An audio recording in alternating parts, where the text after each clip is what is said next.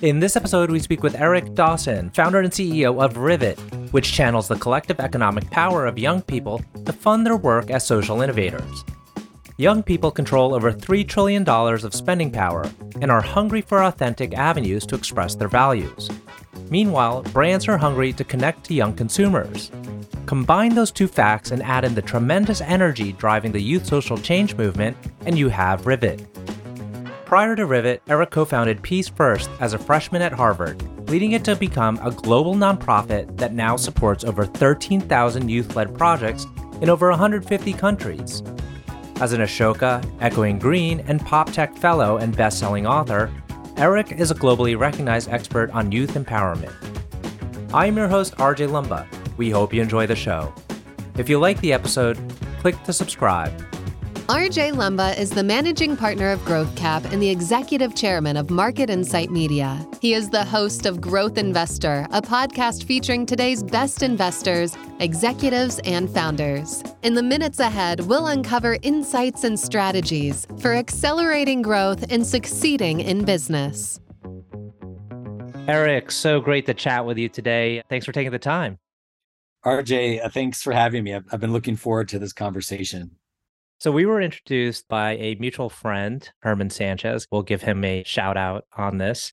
And the two of you have known each other for a very long time. I believe you met while you were students at Harvard, and you've pursued a very interesting path, I would say very mission driven with what you've been doing. One thing we ask many of our guests on this podcast is about a cause or a charity or other endeavor that they feel very passionate about. This episode is a little bit different in that we are solely focusing on that cause, charity, or endeavor. This is something near and dear to my heart. It's something that I pursued earlier in my career, probably not dissimilar to others in our audience who maybe at one point were pursuing something more social impact or social oriented. And so let's go right into it. Tell us about yourself. Let's start there. Well, thank you. You know, Harvard students talk about themselves is not hard. I was a super angry kid growing up. And that's probably one of the foundational things to know about me is I dealt with some stuff as a kiddo that just made me really angry about the world. And when young people experience violence in their lives, we tend to do one of three things. We we hurt ourselves. So think, you know, unprotected sex, substance abuse, suicidal ideation. We hurt other people because in some twisted way we're trying to seek justice or redemption. And some of us are lucky and we become organizers. So that was me. I, I started my first business when I was 10. It was a lollipop business where I'd buy blow pops for 10 cents and sell them for a quarter at, at my elementary school. I grew up all over. I moved around a ton. Um, but started my first social change venture at 14. I began organizing my high school, particularly around inclusion issues. I went to a huge public high school, 2,000 kids, and all sorts of shenanigans going on got a scholarship to go to college, which opened up a lot of doors for me. And it was the heart of the youth violence epidemic in Boston. Young people were dying in astronomical numbers. And so I began with other students teaching young people how to be change makers. So rather than looking at young people as victims, we have to protect, or perpetrators, we have to punish, or the future, right? Some kind of potential blobs. Understand that young people hold a lot of power. And so I started that at 18 I ran that for 30 years, uh, building the largest digital community of young changemakers across 166 countries. And RJ, I'm talking about young people who would blow your mind with their ideas. So I think about someone like Suhaila, who got poisoned by the drinking water at her school in Egypt and designed a water filtration system that uses garbage, literally like eggshells, coffee grinds, that's just as effective as anything in the market, 80% cheaper we gave her another grant to build a prototype for a village. She'll save two or three dozen lives from renal failure. Young people working on police violence in Baltimore, working on education opportunities in Morocco, you name it, tens of thousands of teams of young people. And the one thing they have in common is they all live in capital deserts. Mm-hmm. They're part of the 85% of Gen Z who lives in places where they will never have access to philanthropic money. They, they've got no parent to get $250 from or a school and there's no world in which a young person in rural Uganda or Suhaila in rural Egypt, as a 17 year old girl, gets access to anything. And so that's the problem that I want to fix is how do we solve that access issue? Got it. Great. we're going to spend a lot of time on Rivet. You know, I think one of the other relevant aspects to this episode is that we are talking about growth investing, maybe under a different lens. And then the other tie in is that we're hoping that potentially some of the private equity firms or growth equity firms in our audience, maybe this message will resonate with them and they can see a way they can maybe play a role in what you're trying to do. I'd like to actually go back to your story again, because I think it's fascinating. Tell us about obviously, you have a great story getting into Harvard and then what you do once you get there. Yeah, so Harvard was a complicated place for me, partly because I had to work. So I worked four jobs to get through school. I got a, a scholarship. My parents contributed a little bit of money. I took out loans. And I had never been in a place with that kind of institutional wealth and individual wealth. I remember looking at one of my section lists and the dude didn't have a last name. He was just Prince Frederick. And I was like, I don't think I'm in Ohio anymore. And what I loved about Harvard and appreciate about Harvard is there are unbelievable resources that you had access to. And as long as you get a signature, like you could do just about anything. And so for me, being able to start an organization as an 18 year old with that kind of brand platform. So, like writing notes to the Boston public schools and saying, Hey, public school teachers, I want to come teach your kids about social innovation. If I was just a kid from my neighborhood back home, all those doors would have been slammed. But it was mm-hmm. on Harvard stationery. And so I learned really early the power of not just financial capital, but social capital. Mm-hmm. And also what I like to call imagination capital the sense that what I wanted to do was possible. And I was in a sea of possibilities. There were young people doing all sorts of cool stuff, whether it was in a lab or whether it was with music or theater. I was in a place where young people, students, ideas were taken seriously. And that's such a gift to be in that kind of environment. And so few young people have that. So my journey was really about starting with a three week curriculum, growing it to a semester long curriculum, then a year long curriculum, figuring out how to do evaluation, look at impact, how to raise money, how to hire a team. And this was all before I graduated. Now, the one thing I will complain about Harvard, and it's gotten better, is I really felt like a unicorn. And I like those fun unicorns that raise a billion dollar valuation, but the unicorn that doesn't really exist. So I wanted to be an elementary school teacher when I went to college.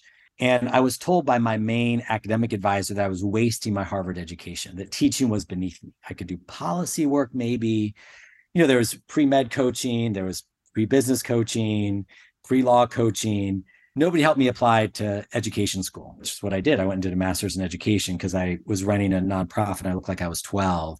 Like all those roadways, all those narratives did not exist at the university. I think things have gotten better but you were expected to be an investment banker go to professional school, consulting, like, I don't know, maybe do a trip for three months if your parents were rich, but starting a social innovation, going into education, it was just the early stages of Teach for America and some of these efforts that really opened up what educationally privileged young people could see themselves doing.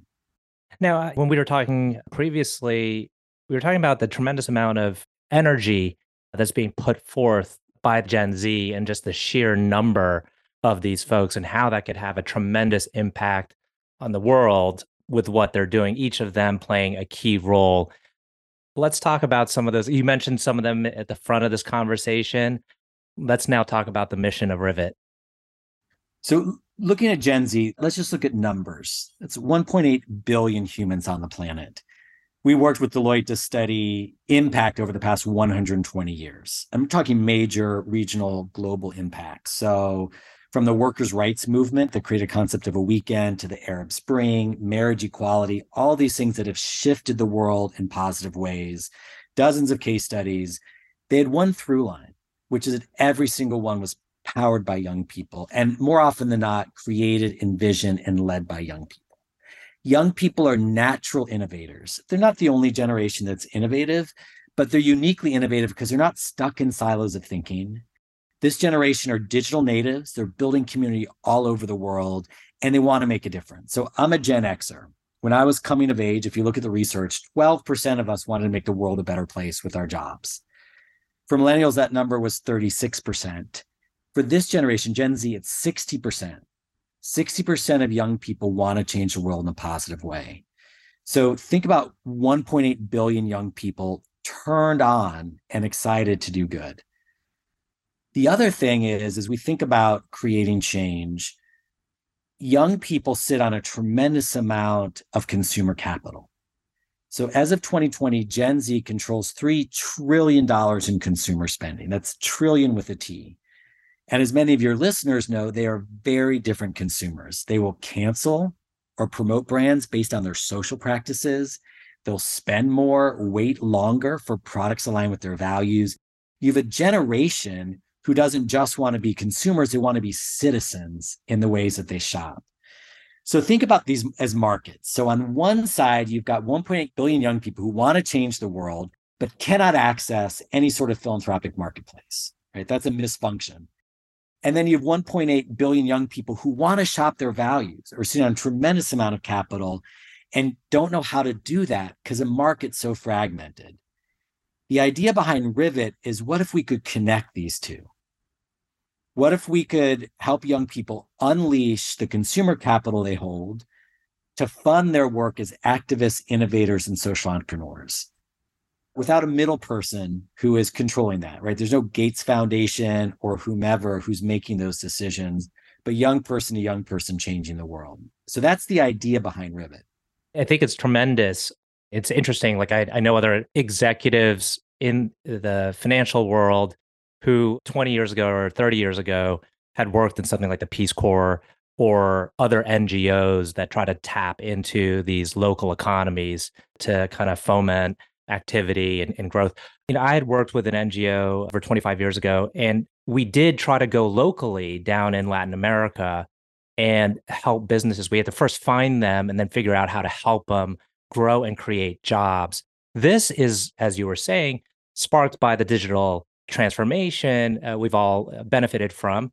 And you can go directly to potential change maker. And these people are super talented, super driven, so, can you give us some examples of what you've seen, maybe how your program has been put to work? That's right. And I'll explain the model a little bit. So, there are two things I love about our model. The first is it's really simple, and everything we're doing has been done before. So, we're basically bringing together microfinance. So, think Grameen Bank, Donors Choose, Kiva, and cause related marketing. So think Charity Water, Red, that Bono created that's raised $880 million for the fight against HIV AIDS. They've just never been brought together, never been brought together for young people. And if you listen to the narrative, there are no victims in this story. There's no kid with a distended stomach who needs your 35 cents from your Chipotle burrito to eat tonight everyone gets to be powerful, whether you're a young person buying a Rivet co branded iPhone or you are starting a project to build a well in your community. Everyone gets to be a badass. The other thing I love about our model is we're not asking anyone to change their behavior, and that is key. So the value chain works like this we partner with brands. Brands spend $650 billion trying to get your kids and my kids to buy stuff. We give them a better way to do it. So imagine a Pixar movie, a Spotify playlist, Adidas sneakers. When you buy a product or engage in a service with the Rivet logo on it, young people know that a portion of what they're spending is going to go out into the marketplace and fund other young people with cool ideas. So we get brands a better way to market. They get to connect with Gen Z in a way that isn't about charity, but really solidarity. And they get great content of impact young people buy what they love. We're not asking them to change their behavior. If you love Adidas shoes, buy Adidas shoes. Just choose the Rivet Adidas shoe. And then those resources go out the door through a network of NGO partners with local credibility and local insights. So we're partnering with a hundred of the largest, most powerful NGOs. So think the Scouts, think the Red Cross, think Teach for America, all of those organizations that have spent billions and billions of dollars to build roadways into young people's lives like you think about the concept of last mile health, this is last mile philanthropy. So we use those networks to distribute funds, and those NGO partners are desperate to have new ways to connect with young people. So they find the young people, they support them, and they distribute grants. So micro grants, $250, $500 to get a project started. Young people do a cool innovation. Some will be scalable, some won't, some will fail. Right? This is a venture model, right? We're planting a million seeds. Then we get those data back from our nonprofit partners.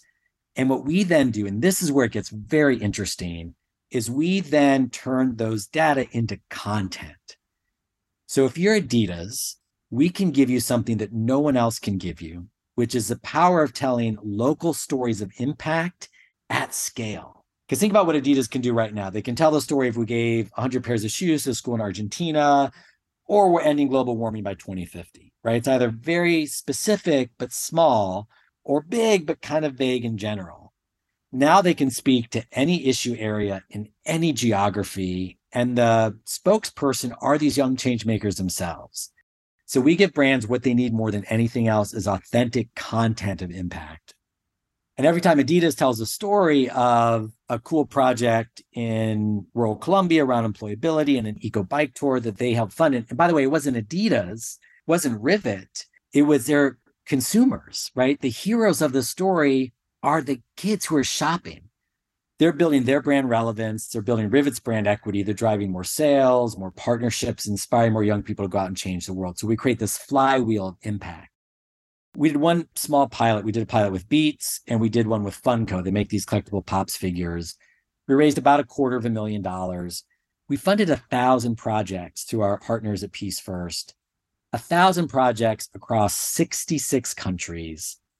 RJ, three quarters of those young people had lived experience with the problems they're solving. Think about that. They're solving homelessness because they've been homeless. They're solving hunger because they've been hungry, right? We're reaching those young people who need to be reached. And what our brand partners then get is that map of all the projects they funded, who those young people are, and the impact, and then stories to share with their customers. So we build that flywheel that grows and scales with every partnership that we have. And to make it a, a little bit more tangible, just to understand the dollar flow, how would it work? So if Adidas has on their shoe, you know, I think you have another way of explaining this through digital products as well, maybe a separate case study. But say on a, an actual product, if, if one were to, a CPG company were to put the Rivet logo on their product, then maybe that does spark some additional sales how does it filter then through to your organization? Every model is a little different. So some, like what we did with Funko, 100% of those sales went into Rivet. Others might be 10%. We're flexible with our brand partners. It just needs to be transparent. So everything is very clear, as is our business model. So we are set up as a nonprofit charity. We function as a consumer facing brand. So it's a fun business model, RJ, to play with. But the way it works is Rivet keeps 10% of the revenue that comes in. That funds our overhead. 90% goes out the door to our NGO partners. They keep 10% for their cost of mentoring young people and tracking data. So 80% makes it in the hands of young people. So if you're a young consumer and you buy the Rivet co-branded Adidas shoes and you scan the QR code, you know exactly how much of your money is going where you can see the projects that it's funding and you can track them over time. Our goal, this is where I get goosebumps. So I want to just take a deep breath here. Our goal in the next 10 to 15 years is to raise somewhere between a quarter and a half a billion dollars to fund youth led social innovation. Think about that number. Think about what half a billion dollars looks like. That is a million micro grants. That's a million innovators who right now are completely invisible. Now, some of those projects are small and will stay small, but somewhere in that million will be tens of thousands of game changing ideas that will change the way that we live and love and work and take care of one another, take care of the planet. And they're coming from refugee camps in Jordan. And after a first round of funding, there's a second round of funding available, which is more like 2,000 or $5,000. And then a third round of funding, you know, which could be up to $100,000. Some of these are for profit ventures that we'll help get equity engagement with. Some will be not for profit. Some will be ideas and models that you and I couldn't imagine. The idea is we want to get that funding out in the marketplace. And I'll say this, and I say this with a little bit of humility, but it's important to say, particularly to your listeners, you know, there's a lot of talk about diversity, inclusion, equity. There's a lot of talk about building a pipeline, building a more inclusive economy. Because when we do that, everybody benefits. when we're leaving out 85% of the world's youth populations from the innovation space, even if your heart is hard as a stone, you want to see that changing because that's what's going to fuel growth in our economy, both in the social sector and the for profit sector. This will be the single largest direct investment in that DEI work, that top of the funnel of young innovators that's ever been attempted. And that's really the goal here is to transform who gets to participate and how the world benefits from it. Love the goal. You know, I think it is inspiring. What's most important now? So, for folks in our audience, we have a mix of private equity firms, growth equity firms, also entrepreneurs and executives. You know, in terms of the stage you're at with Rivet, it seems like partnering with brands, getting access to like more brands to establish partnerships with, but then maybe also funding for your operations. You know, maybe it takes a bit to implement some of these partnerships with brands. So I'll hand it back to you. What is most important to you now that would help catalyze further evolution in Rivet? So what I love about our flywheel model is that it's it's a very conservative model in terms of energy. Everything supports everything else. The thing that's hard about a flywheel is you got to get it spinning. And it's that first getting it spinning that takes time. So we spent the past 18 months building the brand, building the model, doing pilots. We have an amazing advisory group of brand leaders from Apple and Nike and Adidas and Netflix and Google. Everything is co designed by young people. So we have a global group of youth designers. The delta between where we are now and the point in two years when we'll be financially sustainable by the revenue that's coming is about 5 million. So over the next three years, the nut that I'm trying to crack is 5 million and then we won't need philanthropic investment anymore because we'll be completely self-sustaining. What's gotten me interested in the private equity? I, should confess, I you know, a master's in education, a master's in divinity. You know, I had one job for 30 years. So the, the private equity space is not one that I've ever worked in. But the private equity, the growth equity is all about unlocking value. Right? That's what sits at the heart of that work. And to me, Rivet represents that type of investment where we've got a great team, we've got an initial track record, we've got a clear plan, we're first in market. So Rivet will work. The question is is it like a cute $10 million impact or is it a really powerful billion dollar impact? And that's all going to be determined by how well we launch our brand and get that escape velocity. And that requires funding.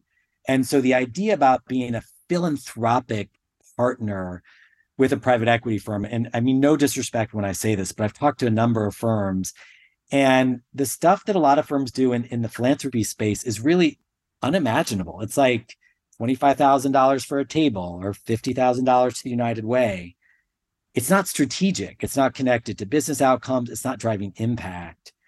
And so we create the opportunity to be that impact player to have a message around ESG, DEI to the LPs, to your younger employees who really care about this work, and to do what you do for your consumer brand investments with a nonprofit investment to help us move from good to great and to really unlock the value in the platform. So we become your billion dollar unicorn impact play that you get to brag that you helped create.